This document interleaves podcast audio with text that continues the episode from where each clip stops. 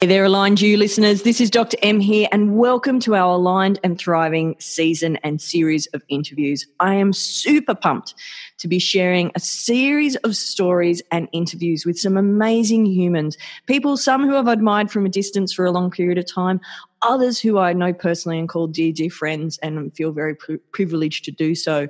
This series is designed to actually dive deeper into what allows them to truly live an aligned you and aligned you life and to be thriving, whether that's in their work life, their home life, or their play life. And working out truly is there common themes or is everyone different and we really do all reach our full potential in our own unique way. Enjoy this season. I've had an absolute pleasure and joy recording it. Now, for this interview with the marvelous Tom Cronin, which is our first episode of this series, is you'll notice we don't mention COVID at all. And that is because we actually recorded this in- interview pre COVID. Can you believe it? There was a time pre COVID.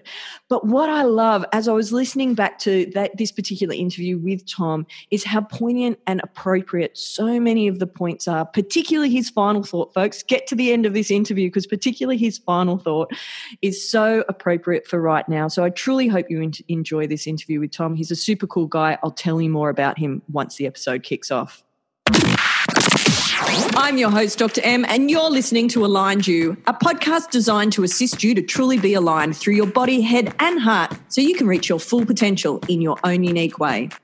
Hey there, Aligned U listeners. It's Dr. M here, and I have a very special guest today. I've got the marvelous Tom Cronin online with me today, and I'm so excited to be able to interview Tom today. Tom spent 26 years in the finance markets as one of Sydney's leading bond and swap brokers. He discovered meditation in early stages of his career when the anxiety and chaos he was experiencing had hit a crisis point and completely transformed his world, both personally and professionally. He's the founder of the Stillness Project, a global movement to inspire 1 billion, yes, that's 1 billion people to sit in stillness daily. Tom's passionate about reducing stress and chaos in people's lives. His ongoing work is trans- in transformational leadership and cultivating inner peace through meditation, teaching, and coaching. Takes him all around the world, hosting retreats, mentoring, presenting keynotes talks, teaching, and he's created the portal, the film and book experience, all part of, of his commitment to the current planetary shift. I'm super excited to have Tom on with me today. Tom, thanks so much for spending some time together. I'm looking forward to diving deeper into what helps you stay aligned. Well, it's great to be here. Thanks so much. Um, it's always an honor to be able to share my story and obviously connecting with you as well and your listeners. Oh, thanks so much, Tom. Now, Tom, part of the premise of this interview series that we're doing across our first season is really to dive deeper with some really cool humans, or people I think is think are cool, and, and I know lots of other people do too, about the shifts that you went through within your career and within your life that really helped highlight uh, what it was that you needed to perhaps shift to actually come into being aligned. What was what was it that went from a career in finance to doing what it is that you're doing now? I'd love you to be able to share with the listeners a little bit more about that.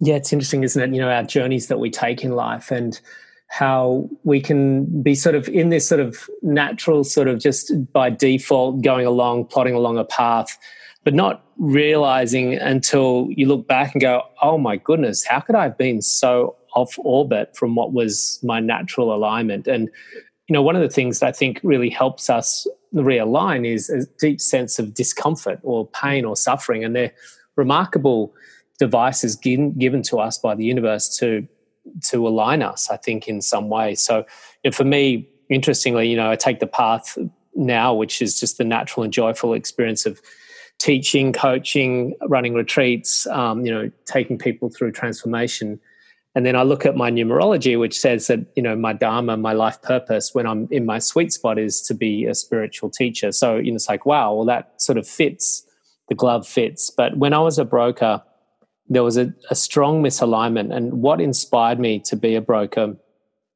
was not that oh, I just feel like this is such a most powerful, beautiful, passionate job that I'm in. It was just that I made a ton of money. and uh, that was you know a very viable option for quite a long period of time. You know i had family and lived in sydney and had mortgages and stuff like that. So it definitely served a purpose for a period of time but it wasn't enough. And deep down for a long long time i knew it wasn't enough. I knew it wasn't what i was here to do. And there was this sort of a, a, a ongoing gnawing ache. You know, even after I went through a bit of a meltdown and learned to meditate, and I meditated and had my spiritual practice for 16 years while I was a broker. But that only really highlighted and accentuated over time this deep feeling inside that there was a greater possibility for me, there was greater potential.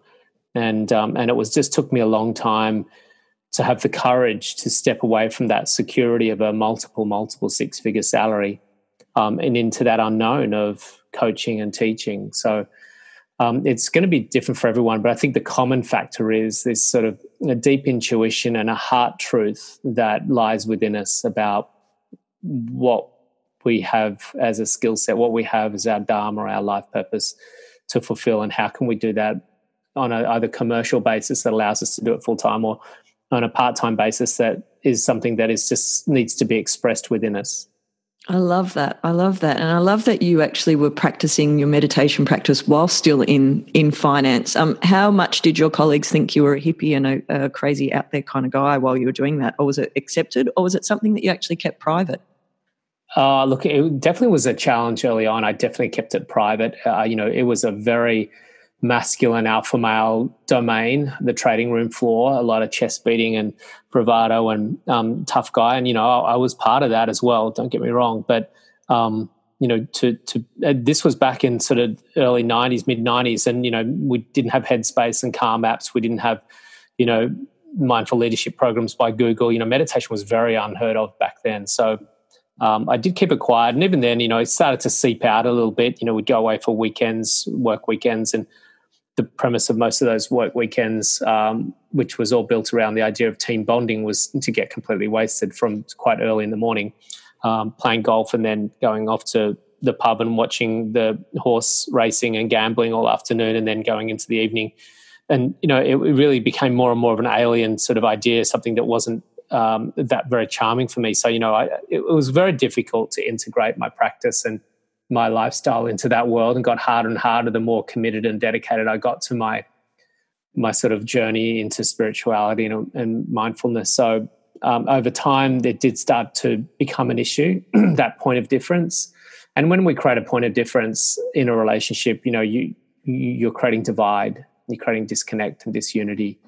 And um, it was nothing wrong with the guys; they're all amazing guys and still our top blokes. Uh, it's just that I'd created this point of separation, which always makes it a little bit harder for a relationship. And um, you know, I just had to navigate my way through that, and I was definitely a bit of an odd one in that environment.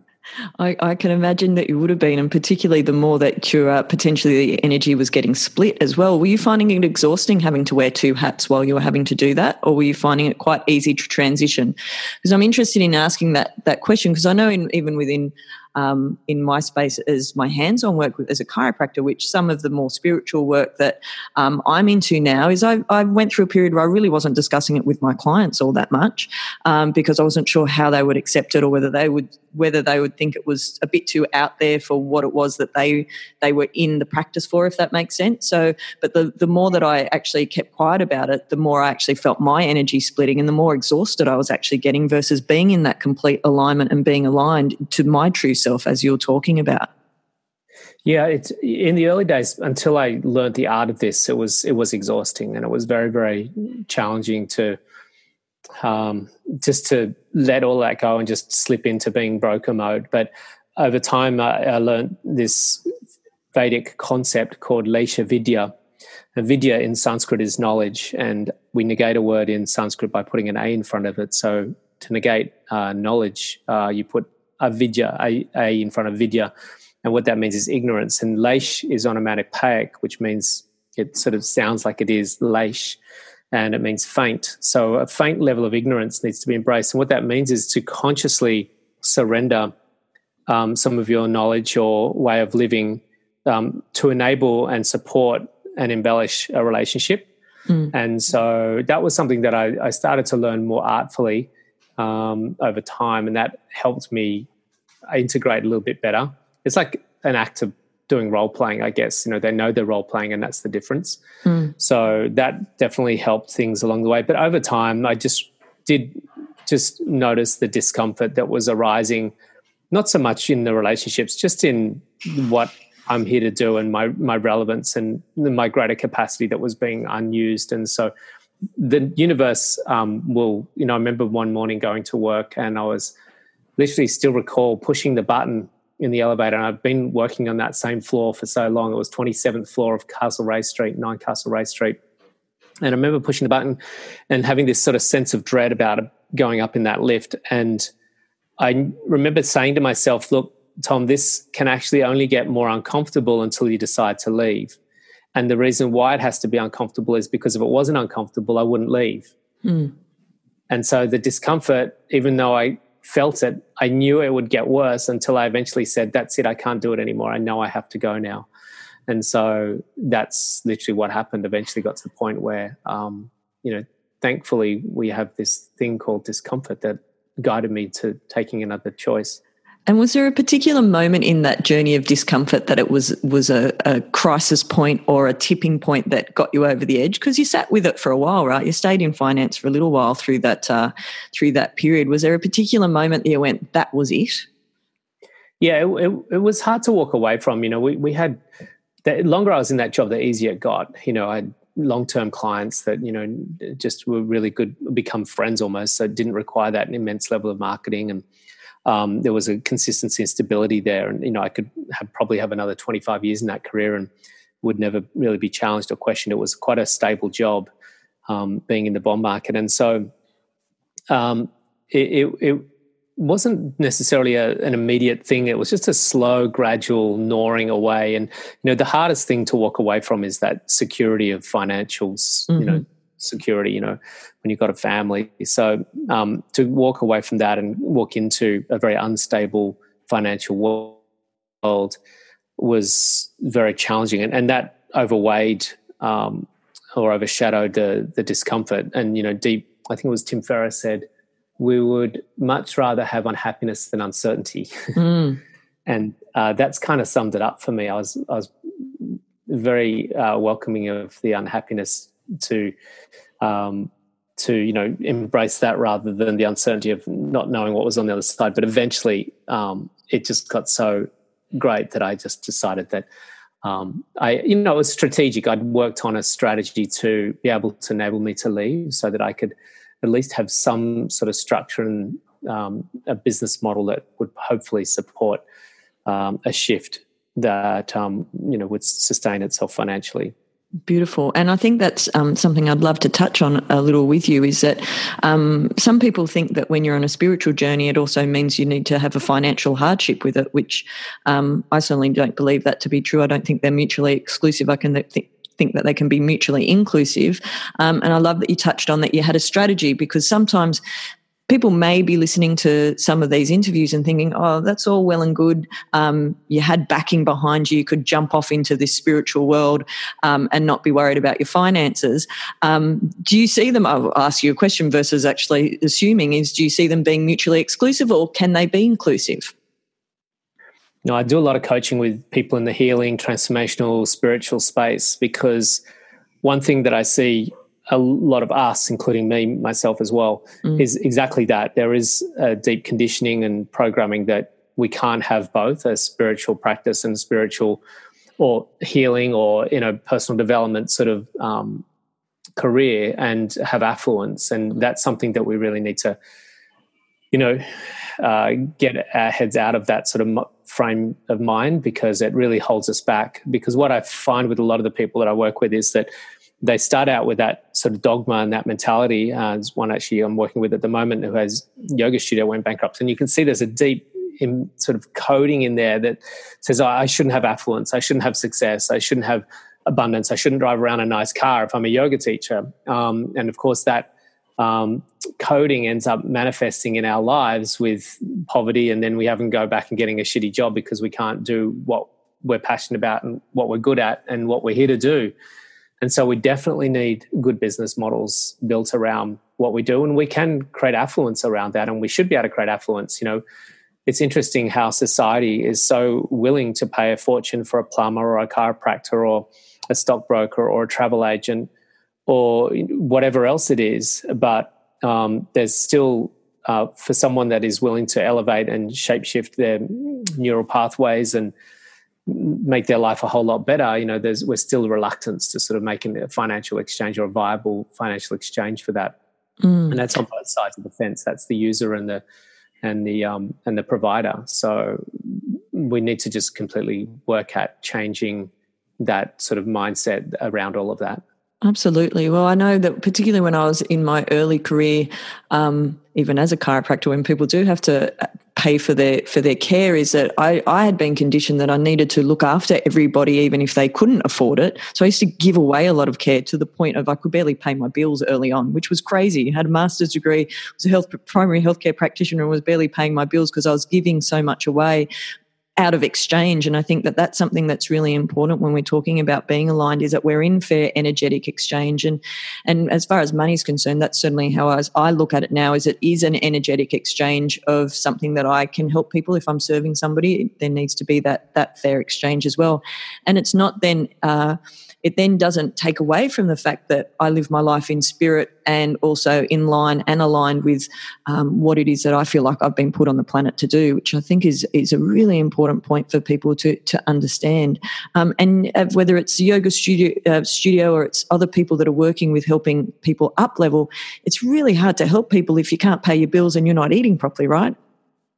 Yeah, it's it's it, it's not good on it on many levels, energetically, physiologically um, you know, it just doesn't work very well. You know, we do pro bono stuff. We definitely, um, my company supports people that just haven't got that capacity to, um, you know, access some of the things that we provide. Um, so very often we'll provide pro bono work, but um, you know, that's enabling. We're enabled to do that to to do that because we've got a financial model that supports that. So those people that can afford to pay for things that are improving their life pay for it. And we do that, like I said before, on every other level in our world. And there's no reason why we shouldn't be doing it in the healing sort of modalities as well.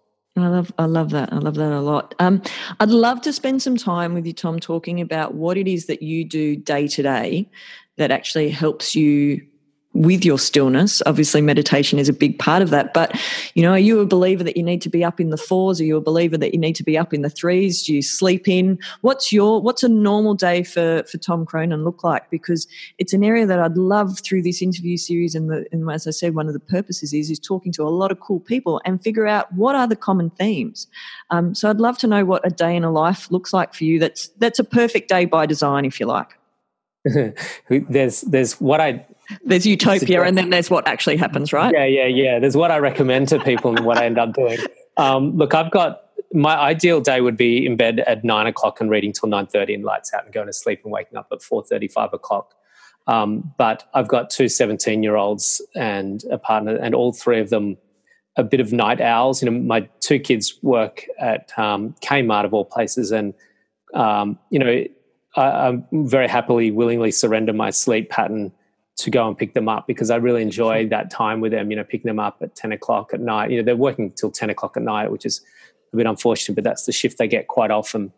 And so last night, you know, when I picked my daughter up, and um, partly because I want to see her arrive home safely at that time of night, but also because there's something I don't know, just about caring and supporting, and it's my time with them. It's my expression of love for them. So um, you know, don't, don't get home till ten thirty. You know, you're in bed asleep by eleven, so it's definitely not the routine that I would prefer. And that sort of leads me to getting up. Still, my body wakes generally when the sun's rising. It's just part of the the being in tune with natural law, and so I tend to wake quite early, which is you know it's enough for me to get through the day. So I'll meditate uh, quite early. I do some yoga, meditate um, I like to go for a bit of a 5 a.m. club sort of pattern of, um, routine. So I like to do some movement quite early in the morning, like as soon as I get up. So I'll go for a run, mm-hmm. 20 minutes run, 20 minutes read, 20 minutes of journaling, and then 20 minutes of meditation. It'd be my ideal start to the day. Yeah. that usually takes um, just over an hour. Um, to sort of complete. But I really find that that's a very powerful foundation for my day. I do like to take a nap, so I'll work through the day, um, generally coaching clients and then catching up with my team and checking in where everything's at, and then do a bit of marketing and social media. Um, and I'll generally have a nap. I like to sort of take a 20 minute nap through the day uh, around two or three o'clock.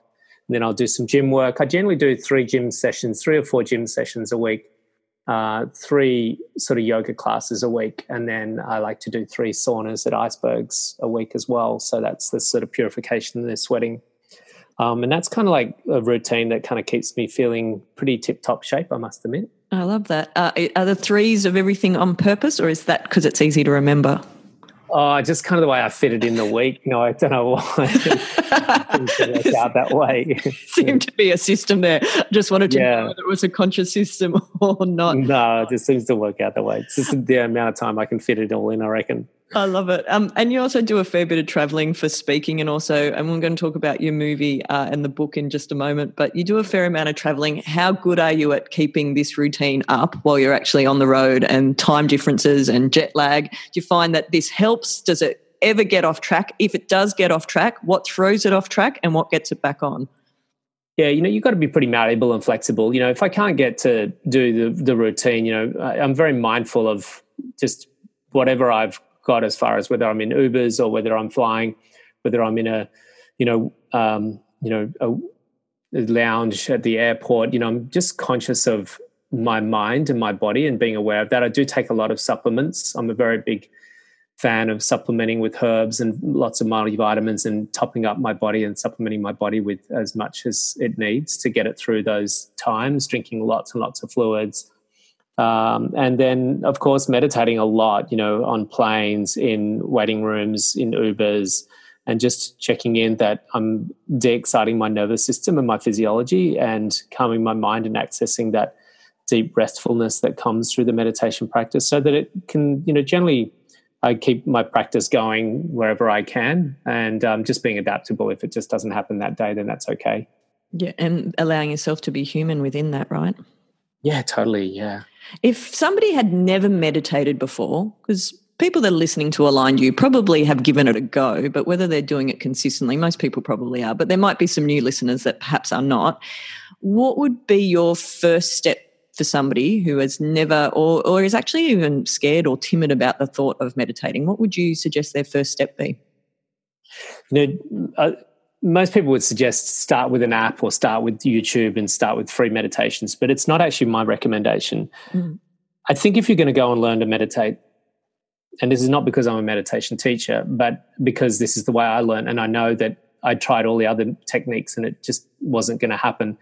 It was to start with a proper training with a teacher that's qualified and do it properly. You know, go for the Rolls Royce and learn a technique and it does require a little bit of shopping around finding the teacher that you resonate with finding the technique that you resonate with. There's two variables there the techniques and the teachers.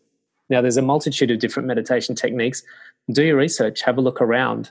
Now i chose transcendental meditation or vedic meditation after doing my research because a it was supported by a lot of science.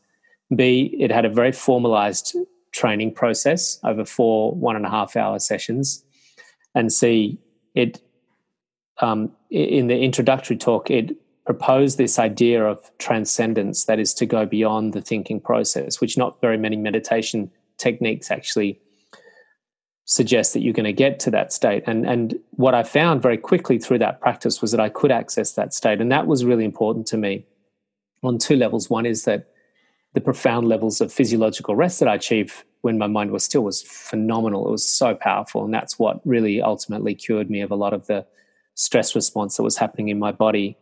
But secondly, it allowed me to access a state of mind that was me beyond the thinking, me beyond the conditioning, me beyond the desires and the narcissism and the egoic tendencies and the aches and the lacks and the hunger for more. Uh, it was just the most liberating thing. So I'd recommend finding a teacher in your environment. Look them up on Google or back in my day it was the yellow pages. But finding someone that you can yeah old school. Finding someone that can teach you in a workshop in person. There's nothing more powerful than learning from a teacher in person. And if you can't afford that or you can't access that because of your locality then um, obviously there are some great meditation programs online. There's some great apps as well. You know, we've got some programs in our app and to the Portal where people can learn some simple meditation techniques that are going to definitely get them started. Um, so you know that's another way that is, I guess, a stepping stone to then going that next level when you eventually are ready to go to that next level. I love it. Now, you mentioned that in your 2020 2020 process that you like to do of a, a morning, that part of that is the 20 minutes of meditation. Have you got an ideal amount of meditation that you love to do through the day? Speak to different people and they talk about meditating for hours in a day. What's your sweet spot? Ideal yeah, and then sweet spot. Yeah, yeah. Uh, it depends on the technique. So, the technique that I practice, transcendental meditation or Vedic meditation, is recommended for optimal experience to be two sessions a day for 20 minutes. And that's generally what I've done for, gosh, 25 years now. So I'll do one in the morning. Yep. Uh, and then I'll do one in the afternoon or early evening, sometimes sort of between two and seven o'clock. Um, if I have a nap, I'll do one around sort of six or seven before dinner. If I don't have a nap, I'll probably do one around three just to give me a, a battery recharge. And that could be just pulling over in my car in a quiet street and meditating in my car, or it could be at home on the sofa. Nice. I like that a lot because that's very doable. I think some, uh, from experience and conversation that I've had when people are talking about, oh, they've meditated for three hours a day, is a lot of people go, when do I, the hell do I have time for three hours a day? that's, that's, that's a different sort of utopia. Sometimes I get accused of not being busy enough by certain friends that have, uh, I'm going to put inverted commas, normal jobs. And they're like, you've got more time on your hands than anyone. I'm like, well, that's because it's by design, but I still don't have three hours a day to be meditating. No. No. um, how long did it take you to get to a point where your life was in this design now, where you are able to plan your day the way that you do and your week the way you do in all the different threes? Let me think. I'm 52 now, so I'd say 51 years in about 12 months. so, would you say it's a work in progress? Yeah, definitely. You know, like the last two years were, were really to be honest with you, I'm really transparent. I'm not that I'm not honest with you. Um, such a funny phrase that one. Um, Thanks for being honest, Tom. I appreciate it. Yeah, yeah, yeah. I'll be honest just now. yeah, cool. we won't um, worry about the first 20 odd minutes of the interview. Yeah, all lies. um, look, you know, the last few years are brutal. They were really tough. You know, making a film, writing a book, creating an app, creating an online program. You know, it it was beautiful big projects and they're, they're gorgeous and it's wonderful to see them out there in the world. But, um, you know, the creation of them was not the sweet spot of where I wanted to be. And they were incredibly time consuming. They were very much about lots of meetings, lots of travel, lots of logistics, lots of headspace. Um, whereas now I'm only just starting to really find my sweet spot of doing a lot of one on one coaching. And a lot of people had said to me all along, no, you've got to scale, you've got to scale, don't do one on one coaching. But you know, I've really started to have the courage and the confidence to listen to my heart's truth and to trust in that. That's if I'm in that sweet spot, if I'm my heart is open and singing, then I'll just attract. And that's really what's starting to happen now. So I made a commitment in 2020 after spending, you know, seven years since I left finance, being in that space of creating digital platforms to convey a message to the world on a very scalable level. That's books, online programs, films, apps. To go back to the thing that I'm passionate about and love, and that's being with people and being in that intimate space of transformation. So that's retreats, workshops, and events, and one on one coaching and group coaching. So um, that's been a big realignment for me. So, um, one thing I'd suggest for anyone out there who are in this space, you know, just to really listen in to the very inner voice that's guiding you because there's going to be a lot of noise, a lot of mentoring, a lot of coaching that's going to suggest other things that sound big and bold and and glamorous, but they might not necessarily be what's true for you. And so I think that was the big lesson for me is to get in. And I look back and went, you know, I, have worked so hard and it's great to create all those things, but am I really doing what I love? And that's was a big lesson for me. It's huge. And, and I love that in terms of really listening to what sits for you because it's easy for people to look at, at what everyone else is doing and comparing and going, I've got to go down that path. When if it's not sitting right for you, um, it's really likely not to be right for you. Um, I want to talk a little bit more about the movie because that was obviously a massive project that you undertook and, and the book as well. What inspired it? Um, I was lucky enough to be at the Sydney screening uh, when you and Jacqui were there doing the Q and A, and it was it's such a beautiful, beautiful movie. What inspired it? Why why go through all that pain and and busyness and meetings and being outside of your sweet spot? What was the purpose behind it, Tom? And, and what do you love about it now? Yeah, such a good question. Uh, you know, it was inspired with a very strong vision. I just I couldn't understand that meditation wasn't a global phenomenon. I couldn't understand that everyone got up in the morning and everyone brushed their teeth.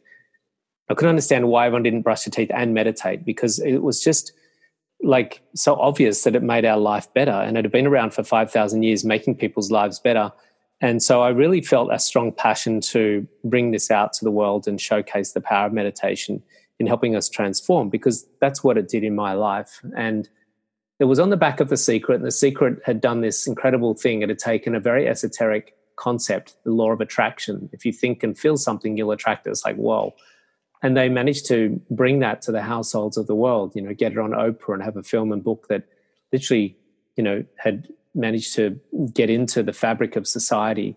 And so that really inspired me to do something like that with meditation. And the secret was one of the first of the films in that sort of genre of personal development and we hadn't really seen many films before that and so on the back of that it was around 2012 we got inspired to create the film and to showcase through personal story the um, the power of meditation to transform us.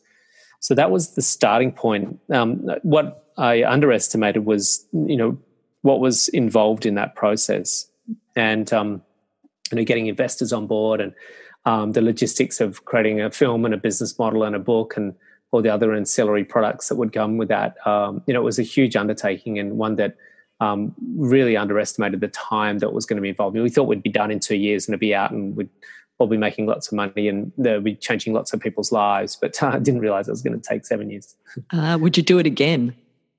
Uh, certainly not in that capacity. Uh, I think um, the film industry uh, really d- doesn't, the, the model at the moment doesn't support independent film producers mm. in any way, shape, or form. You know, most people I know and I've collaborated and worked with a lot of filmmakers now who have put films out there. I mean, a lot of people say, why don't you just sell it to Netflix? You know, Netflix will pay fifty to hundred thousand dollars for a documentary. So um, if you've got a budget that's you know in the seven figures, then you're obviously going to be well and truly short on recouping. So it's really, really difficult um, on a business sense for filmmakers these days um, to to recoup because of the way we've got you know since 2012 the whole film industry and the um, I guess accessibility to films and the way it's been structured has changed so dramatically with things like Apple TV and Amazon and Netflix. So it's um yeah, it's a very difficult path to take, I think, for independent filmmakers.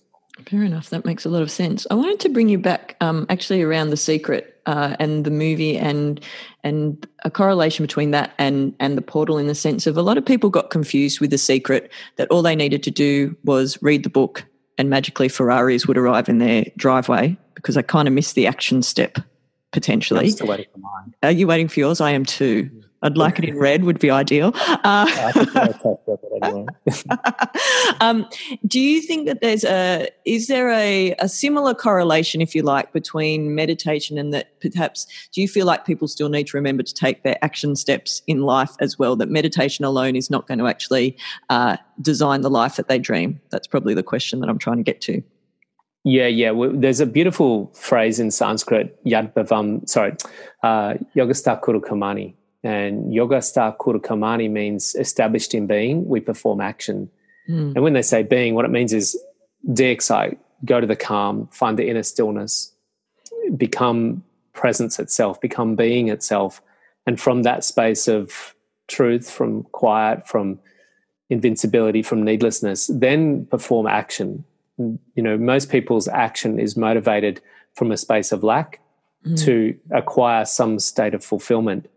And that's what is the driving compulsion for most action. Of course, once we have that action, we get the fulfillment from whatever was derived from that action. We end up having a lack again because the fulfillment was unsustainable. It passes very quickly. If I get new clothes, if I get a new boyfriend or a new girlfriend, if I get married, if I have kids, if I get my mortgage, if I get my house, it passes very quickly. We need more things, more experiences to get more fulfilled fulfillment. So, yes, meditation is the portal, the gateway to a experiencing an internal fulfillment, a state of inner bliss. But from there, there still requires action. Otherwise, you're just going to be sitting in a monastery all day meditating. And 99.9% of the world's population aren't made for sitting in meditation in a monastery. Some people are, and that's why they choose to do it. Most people aren't. And so from there, we need to still go about doing things. You know, we need to, um, you know, for me, my, my, meditation is part of my practice, just as jogging is, gym is, yoga is, and my family and my colleagues and my friends and my students and my clients. So it's all part of manifesting from that space, and it's an important phase in the process. I love that. I love that a lot because I think, uh, and again, is conversations I've had with people is that they they get uh, what's the right word? Almost this block that they don't want to start it because they think that that's going to take away from their daily life. When what it really is doing is is adding uh, beautiful beautiful practices to your life that enrich it versus actually taking time away which i think is which is really really important what's the, one of the favorite parts of your movie like is there a particular part that you go god i love that particular section or is yeah, the there is actually. maybe no, there is definitely bits that I am less attracted to and bits that I'm more attracted to. Um, look, I really love the scene just prior to the meditation where the uh, the six stories all start sort of converging. It's actually a couple of scenes prior to that. Now I love the Buddha's rap scene. Mm, talk about cool. his mom and um, but leading into that sort of section of the film is really a beautiful time. We've come out of Ronnie, we call it the Ronnie scene, the Ronnie reveal, where we reveal him and um, it just goes into a really beautiful softening of the film. It goes into a very feminine sort of softening phase, and it, they, then we, of course, arrive into this quietness of meditation, which is a world's first to have in a film. This beautiful meditative experience for the audience, and um, yeah, there's something really joyful and light about the energy in the room when that's happening. I really like it. Oh, that's really cool. And Tom, what's the best way for people to be able to see the movie? So we're touching on a, a few different components of it at the moment. People might be wondering how the heck do they actually get to see it? Yeah, look, I mean, it's it's been in a sort of a slow release strategy. Uh, we we first did self distribution, which is when you saw it. And we put that on ourselves in the cinemas and contacted the cinemas and said, "Hey, we've got this film. You should put it on." They went, "Yeah, okay." Um, and then we just do a sort of straight deal with the cinema. And then we went into what's called hosted screenings, where hosts and people can still do this on our website, where they can say, "Hey, I want to put that film on myself in the cinema," because we're no longer running it in the cinemas. Okay. Um, generally, a film will only run in the cinemas for a few weeks, um, if that at all. But now, what happens is a host says, "Hey, I want to put this in the cinema. We'll work on which cinema is close to you." We'll put it in the cinema and then we'll organize the ticketing for you. You just have to bring a community. So it's up to you to obviously bring that community or market it and make sure that the seats are filled.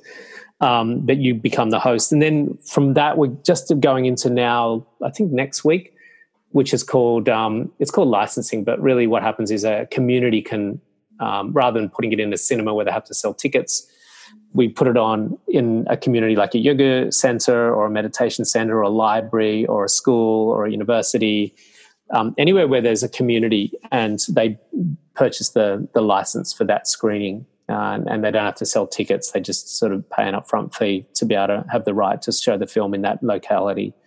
Um, so that's happening pretty much next week, and anyone can register to purchase a license and show it to their community. So it's still in that communal space, and then after that, we'll go into um, the digital release where people can rent it, gift it, or buy it, or download it off our website, um, and possibly other websites like your iTunes or your Amazons. So that would happen probably in about a, a couple of months. We're just working on the, the technicalities and the um, the the yeah the digital capacity to be able to do all of that on our website. Beautiful. Well, what, uh, in summary, Aligned U listeners, uh, there are lots of different ways that you can get a hold of this uh, beautiful movie, and and it's going to become even easier within the next couple of months, which is super super exciting. Tom, before we finish off today's interview, I like to finish with a top five, and I actually didn't pre warn you about this, so mm-hmm. um, if it takes you a moment to uh, come up with your answers, that's okay. But I like to finish with the top five so people can get to know you a little bit more and uh, and what floats your boat through the week. Uh, music wise, what's on high rotation at the moment? Up loud in your car or in your earphones? Oh gosh, I love and always have loved Sigur Rós and Jónsi. So he definitely gets a kind of a high ranking. There's a couple of other Swedish bands and Danish bands. For uh, is really beautiful. Are they like? And, are they uh, are they nice and? I'm not familiar with them. It's that I'm I'm picturing hardcore uh, Scandinavian hard rock at the moment. I'm guessing that's not what. No, it's very ambient and beautiful and atmospheric, and watching sunsets and seagulls fly across the sky, sort of type of music. Nice. I'm, I'm glad I asked because what was in my head was very different then. yeah, definitely not. Definitely not. Um, um, book wise, yeah. is there? What are you reading at the moment, or are there multiple books on the go, whether audio or paperback? I am reading a great book at the moment by Joe Dispenza called Supernatural, which is a phenomenal book about our um, innate capacity to manifest in our life. I like that. It's actually sitting next to my bed at the moment too. Um, what have you done this week to to? And I think we've kind of got the answer. But is there is there something particular that you focused on this week to make sure you stayed aligned?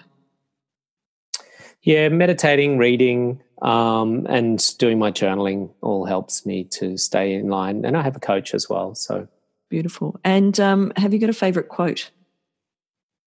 I think I said before, Yogastha Kuru Karmani, which is established in being, we perform action. I love that. That's um that's really cool. And a final thought from you, Tom, before we finish off for today. Yeah, look, you know, we're experiencing a very turbulent time. 2020 started off with a lot of chaos, a lot of fear, a lot of challenges and trials and tribulations. And so the one thing that we can do with challenge or crisis is to not get swept along by the emotional reaction to all of that. Because what that does is it obviously leaves us um, deteriorated mentally and emotionally. What we really want to do in these challenging times is to de excite and to calm. And in that space of calmness and non reactivity, we have greater clarity, greater consciousness, and greater creativity to help us find the solutions to move through that crisis. When we get into fear and chaos and mayhem and pandemonium, we have very limited capacity to be creative and solutions oriented. So, what we need now are people to calm down. We need people to be solutions oriented, to look at what is a deeper meaning of deeper value in our lives, what's of higher importance, rather than getting swept along by flying around in a tin can to look at some woman's, you know, a painting of a woman smiling in some art in some art gallery or going to some exotic resort, looking at what is deeper value, you know, buying new clothes and things we don't need, or is it community? Is it being with nature? Is it our personal health? Is it our connection to self and spirit? These are the things that I think we want to start to extract some purpose and meaning out of the crisis that we're going through so it doesn't become wasted. I love that. I love that. Tom, thank you so much for your time today. Really, really appreciate it. And uh, I know the Aligned U listeners will have got a lot of gold out of that. So that's it for this week, Aligned U listeners. I'll catch you next week. Bye for now. And that's it for today's episode, Aligned U listeners. Remember to hit the five star ratings and share today's episode with your friends. And be sure to join our collective on Facebook and Instagram at Aligned U. Look forward to catching you next time. The information shared on Aligned U podcast is of general nature and for information purposes only. It is not specific medical or personal advice. You should seek assistance from your healthcare practitioner for your individual circumstances. Any information provided doesn't imply endorsement or third party devices or products and cannot provide you with health and medical advice.